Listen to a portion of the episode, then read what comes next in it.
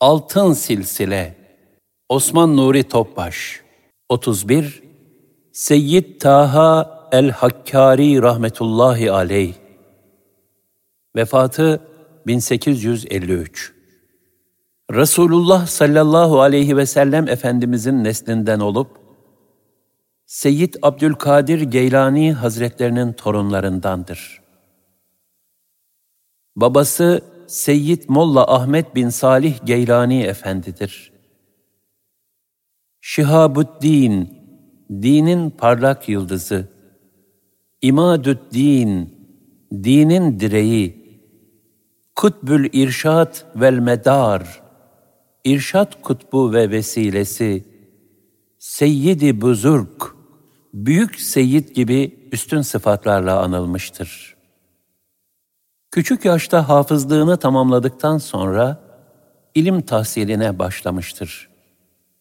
Süleymaniye, Kerkük, Irak, Erbil, Bağdat gibi ilim merkezlerine giderek büyük alimlerden tefsir, hadis, fıkıh gibi zahiri ilimleri, zamanın fen ve edebiyat bilgilerini tahsil etmiştir. Amcası Seyyid Abdullah Şemdini, Halid-i Bağdadi Hazretlerinin medrese arkadaşıydı. Onunla kardeş gibiydiler. Bir taraftan zahiri ilimleri tahsil ederken, bir taraftan da gönül ilmini meşkedecek bir mürşid-i kamil arıyorlardı. Bu sebeple Halid-i Bağdadi rahmetullahi aleyh Hindistan'a gidip gelince Seyyid Abdullah rahmetullahi aleyh hemen onu ziyarete gitti. Mevlana Halid'in tahsil ettiği marifet ve kemalatı görünce ona olan muhabbet ve hayranlığı daha da arttı. Ve hemen ona intisap etti. Önde gelen talebelerinden oldu. Bir müddet sonra kendisine icazet verildi.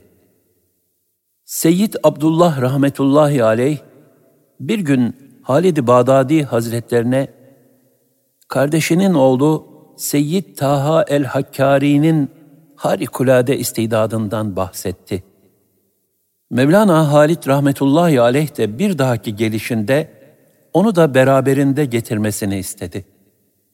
Mevlana Halid rahmetullahi aleyh, Seyyid Taha'nın yetişmesi hususunda gerekli ihtimamı gösterdi. Tahel Hakkari rahmetullahi aleyh, kısa bir zamanda pek ulvi bir ahlaka ve yüksek manevi hallere kavuştu. Bir müddet sonra kendisine hilafet verildi. Halid-i Bağdadi rahmetullahi aleyh, Tahal Hakkari Hazretlerini irşat vazifesiyle Berde Sur'a gönderirken, onu büyük bir cemaatle uğurladı. Atına binerken üzengisini tuttu. Tahel Hakkari rahmetullahi aleyh, her ne kadar buna mani olmak istediyse de üstadı, Resul-i Ekrem sallallahu aleyhi ve sellem Efendimizin ehli beytine olan muhabbetim sebebiyle üzenginizi mutlaka tutmak istiyorum. Lütfen buna mani olmayınız buyurdu. Mevlana Halit rahmetullahi aleyh dizginleri tutup bir müddet Seyyid Taha Hazretleri ile yürüdükten sonra durdu, elindeki dizginleri ona verdi ve bundan sonra dizginlerin senin elindedir. Zira manevi yolda çok merhaleler kat ettin. Cenab-ı Hak yardımcın, büyüklerin himmetleri sığınağın olsun buyurdu. Kısa bir müddet sonra amcası vefat edince Tahal Hakkari rahmetullahi aleyh, onun vazife yaptığı Nehri kasabasına gelip irşada devam etti.'' Burada 42 sene ümmeti Muhammed'e ilim, irfan, feyz ve ruhaniyet tevzi etti.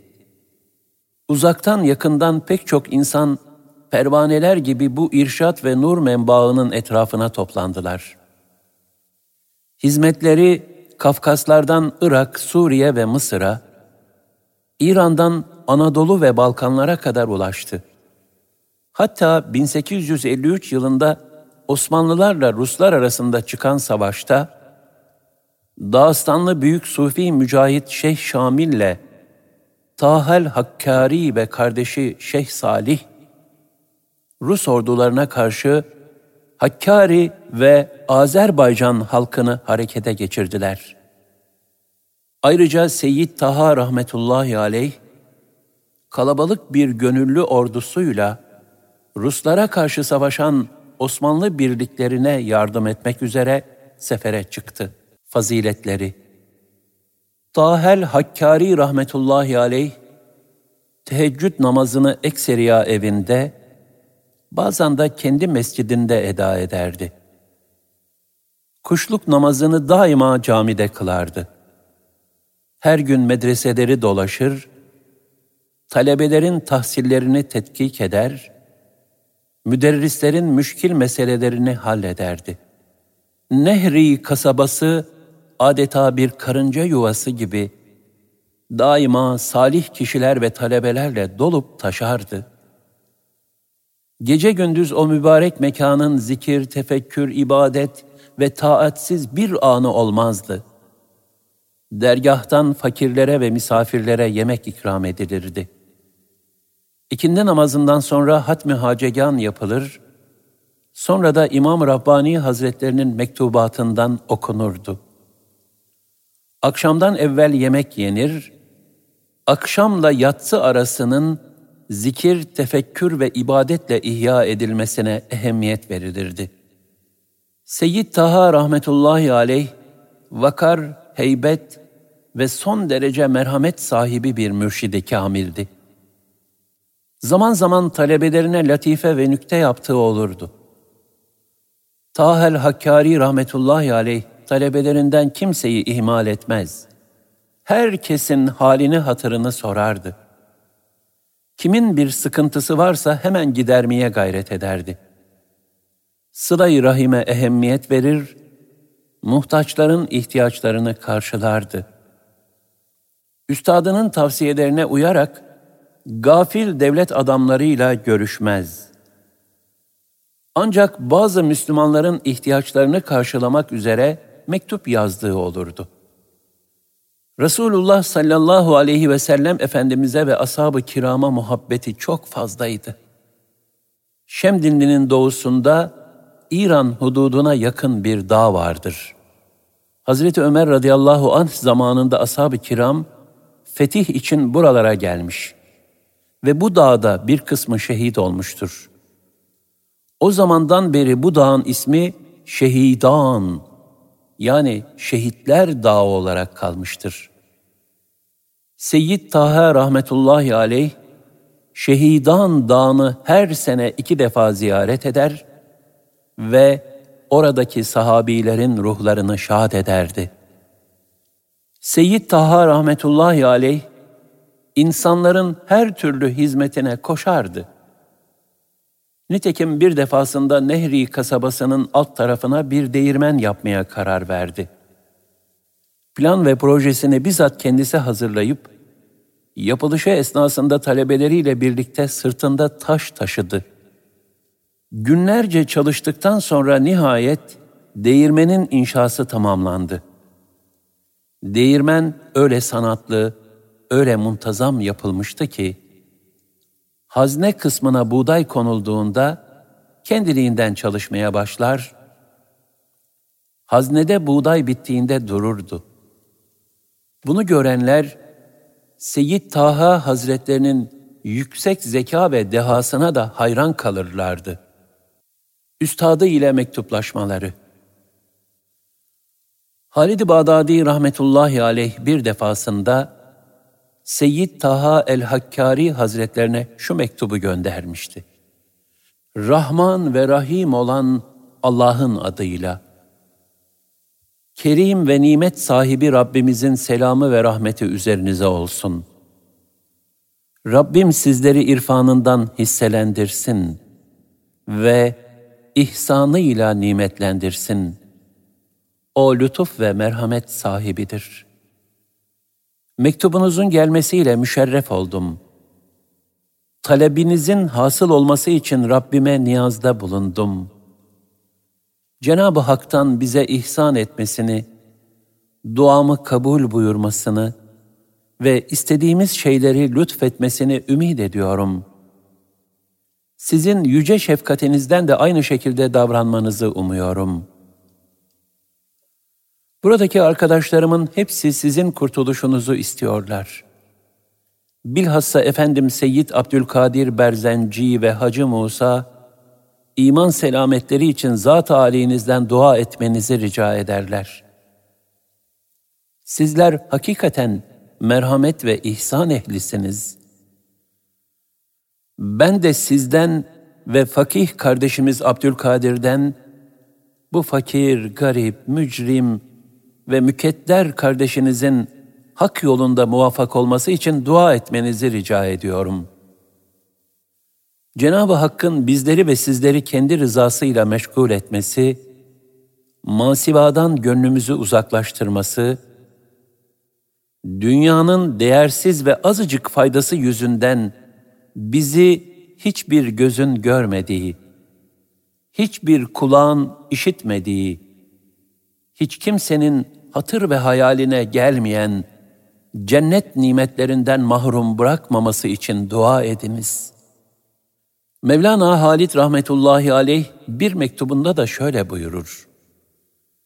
Kıymetli Seyyid Taha, Allah Teala'nın emanında olunuz. Afet olan şöhretten şiddetle sakınınız. Talebelerin çok olması bir ucup hali meydana getirebilir. Bu hal kişi için büyük bir iptila olur. Allah Teala sizi bu afetten muhafaza buyursun. Amin. Zalim idarecilere meyletmenin öldürücü ve ruhu kurutan bir zehir olduğunu biliniz. Onlara yakın olmaktan, tatlı, idare edici ve iltifatlı dil kullanmaktan ve onların gözüne girmek için kendini küçük düşürecek hareketler yapmaktan çok uzak durmak gerekir. İnşallah zalim idarecilerle bir araya gelmezsiniz. Davet etseler bile icabet etmemelidir. Böyle bir davete verilecek cevap şudur. Biz derviş kimseleriz. Bizim işimiz dünya ile irtibatı azaltmak, diğer taraftan da dinimize hizmet eden İslam padişahına dua etmektir. Biz sultanların meclislerindeki merasimlere uygun hareketleri bilmeyiz. Bu bakımdan bizi mazur görünüz. Kıymetli Seyyid Taha, sana söylediğim hususlara riayet et. Molla Mustafa Eşnevi'ye de fakirin selamını söyle. Bu yazdıklarım onun için de geçerlidir. Fitne olan yerden çok uzak durup, dine hizmet edecek yerde bulunmak ve yerleşmek zaruridir. Bizden bir şey gizli tutulmasın. Zira böyle bir davranış helake sebep olur. Kulların en zayıfı Halid-i Nakşibendi Müceddidi. Mevlana Halid-i Bağdadi rahmetullahi aleyh diğer bir mektubunda ise şöyle buyurmuştur. Allah Teala kalbimin sevgilisi Seyyid Taha'yı fena ve beka makamlarının nihayetine kavuşturmakla şereflendirsin. Bu fakire muhabbet ve ihlas bağıyla bağlılığınızı bildiren mektubunuz geldi. Yüksek Nakşibendiye yoluna hizmet için çalıştığınız ve Kur'an-ı Kerim'i güzel bir usul ile hatmetme haberinize çok sevindik. İhlaslı olmak şartıyla insanlar sizin vasıtanızla Allah Teala'ya ibadet etmek, Peygamber Efendimiz sallallahu aleyhi ve sellemin sünnet-i seniyyesine tabi olmak gibi her ne yaparlarsa, onların kazandığı sevap kadar sizin de amel defterinize yazılacaktır. İslam'da iyi bir çığır, sünneti hasene açan kimseye bunun sevabı vardır. O yolda yürüyenlerin sevabından da aynısı kendisine verilir. Fakat onların sevabından hiçbir şey noksanlaşmaz. Hadis-i şerifi bu sözümüze açık bir delildir. Allah Teala'nın selamı, rahmet ve bereketi üzerinize olsun. Kulların en zayıfı Halid-i Nakşibendi. Tahel Hakkari rahmetullahi aleyh mühim bir mesele olduğunda Üstadı Halid-i Bağdadi Hazretlerine mektup yazmış, o da cevap göndermiştir. Gelip giden talebeler de eksik olmamıştır. Bu şekilde irtibatlarını devam ettirmişlerdir. Tahel Hakkari rahmetullahi aleyh de müritlerini ve halifelerini daima mektuplarla irşad etmiştir. Bunların birinde şöyle buyurur. Dervişlere karşı muhabbet, dünya ve ahiret saadetinin sermayesidir. Şu iki şeyi muhafaza etmek lazımdır. Bir, şeriat sahibi Peygamber sallallahu aleyhi ve sellem Efendimiz'e tabi olmak. İki, kendisine tabi olunan üstada karşı muhabbet ve ihlas. Bu ikisi olunca her ne verirlerse nimettir. Bir şey vermezlerse de gam değildir. Zira nasıl olsa sonunda vereceklerdir. Allah korusun, bu iki husustan birinde noksanlık olur da, bununla birlikte manevi haller ve zevkler normal bir şekilde devam ederse, o halleri hile ve istidraç olarak bilmek, insanı harap edecek bir şey olarak görmek lazımdır. Doğru yol budur. Her işte muvaffak kılan Cenab-ı Hak'tır. Selam ve dua ile. Kulların en zayıfı, Seyyid Taha el-Halidi en-Nakşibendi. Tahel Hakkari rahmetullahi aleyh, Hicri 1269, miladi 1853 senesinde Hakkari'nin Şemdinli ilçesi yakınlarındaki Nehri'de vefat etti. Kabri oradadır. Osmanlı devrinde 16 bin nüfuslu şirin bir kasaba olan Nehri, bugün Bağlar diye isimlendirilmektedir. Hikmetli sözleri Bu yüce yola intisap edenlerin faydası, ana babalarına ve atalarına da ulaşır. Amellerinizi toprağa gömmeyiniz. İnsanın kendini beğenmesi, amellerini mezara gömerek yok etmesi gibidir. Hiçbir şey insanın kendini beğenmesi kadar, ucup kadar amelleri heba etmez. Hak dostlarını inkar edenden ve bid'at ehlinden aslandan kaçar gibi kaçın.'' Münkirin ekmeğini yiyenin kalbi, zikre karşı kırk gün ölü gibi olur. Bu münkirler, Resulullah sallallahu aleyhi ve sellem Efendimizin zamanında olsalardı, ona iman etmezlerdi. Kimin ihlas ve muhabbeti olur da, şeriate uygun amel işlerse, hiç şüphesiz o, Allah'ın veli kullarındandır. İsterse hiç kerameti görülmesin.'' Kimin de ihlası, muhabbeti ve ameli salihleri yoksa, ondan kerametler zuhur etse bile, bunlar keramet değil istidraçtır. Allah cümlemizi bu hale düşmekten muhafaza buyursun. Amin. Tahel Hakkari Hazretleri, misvak kullanıldıktan sonra kılınan bir rekat namaz, misvaksız kılınan yetmiş rekattan daha hayırlıdır. Hadis-i şerifine, şu manayı verirdi. Hadiste geçen sivak kelimesi misvakla dişleri temizlemek manasına geldiği gibi senden başkası anlamına da gelir. Bu durumda hadisi şerife şöyle bir mana da verilebilir. Kendini ve dünyevi şeyleri terk ederek Rabbine yönelip onun huzurunda olduğunu hissederek kıldığın bir rekat namaz gafletle kıldığın yetmiş rekattan daha hayır.